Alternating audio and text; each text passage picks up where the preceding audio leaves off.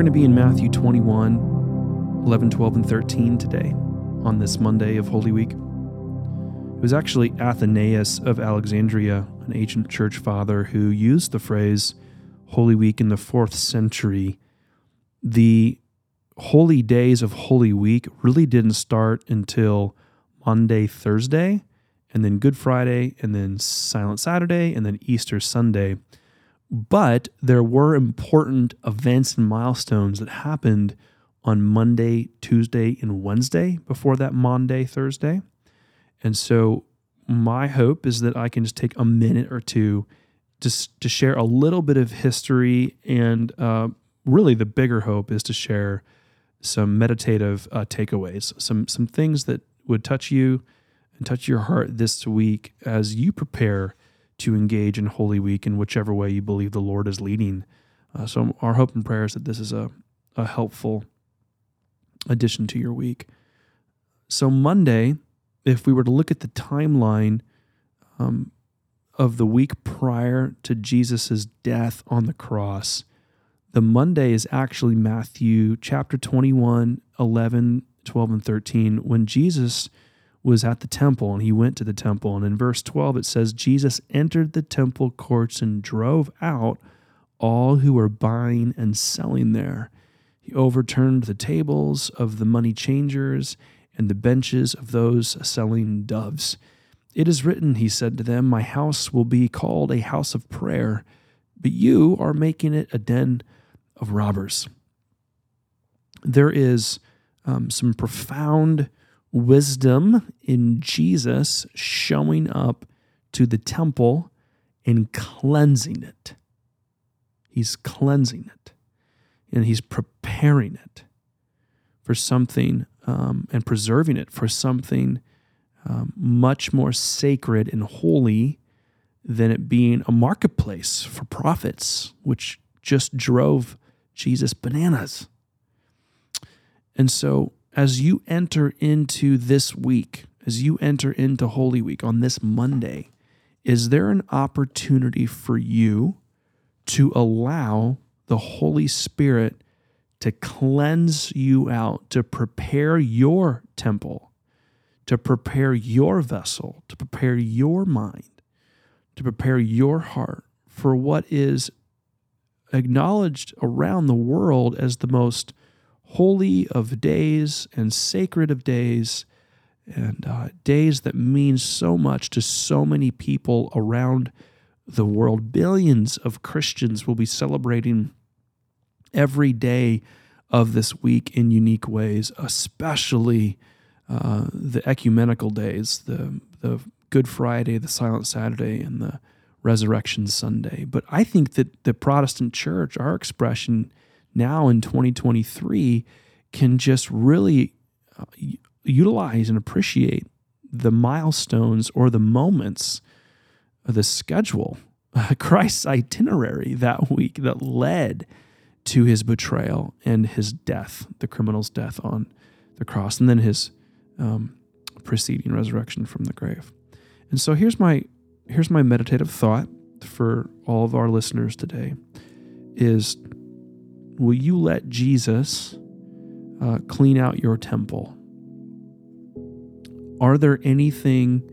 Are there any things in you um, that are not what God wants inside of you this week? Are there any ill intentions? Are there any motives uh, born in selfishness or pride or ego? And so yes, there is a correlation between the temple and the temple of the Holy Spirit, which is human bodies. And so when we were baptized and raised from the from the baptismal, we are participating in the death and the resurrection of Jesus and saying, I associate myself with Jesus and I want to publicly acknowledge that and celebrate that. And now that I've done it publicly, I'll be held accountable to the very thing that I've agreed to do. And I think over time, uh, well intended or not, we can drift into creating um, selfish motives. And all of a sudden, God's house, which is the church, or our temples, which is our bodies, can be used for things other than God's glory. And so Jesus was justified in his righteous anger because the Pharisees, the Sadducees, the leaders that permitted the church being turned into a marketplace should have known better. Jesus wants to cleanse our temples. Jesus wants to purify our spirits.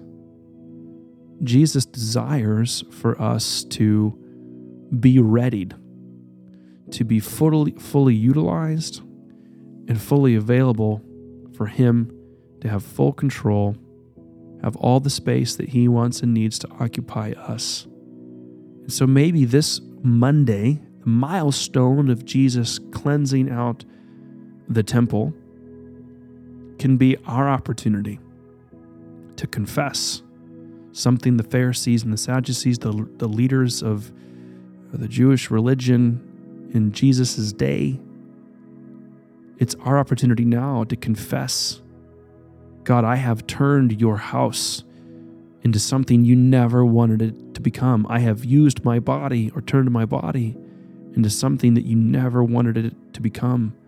So I confess that it was born out of selfish motives, it was born out of ill intent because the human propensity is to drift from God, not drift toward God.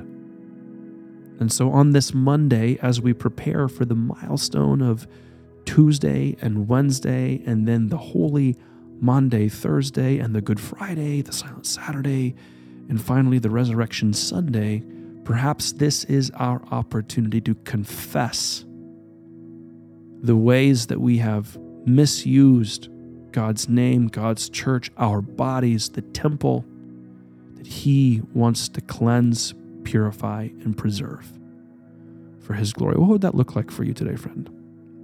What would it look like for you to cry out to the living, breathing God and simply confess, God, I have done things, said things, and facilitated things out of selfishness, out of a desire to control, for profitable uh, for profit's sake. And I'm sorry. I'm sorry. I confess my limitation as a human. I'm in desperate need for your Holy Spirit to fill me regularly so that I can obey accordingly. That's my hope. That's my prayer for you today. And it's a joy to be sharing this week with you. And I can't wait to see how God might show up in your life this week. If you are at home right now, I would encourage you to take some time and set it apart and think through this. If you are driving, you should focus on driving. But perhaps you can shut off this podcast and turn off the music on the rest of your commute and meditate and think on these things.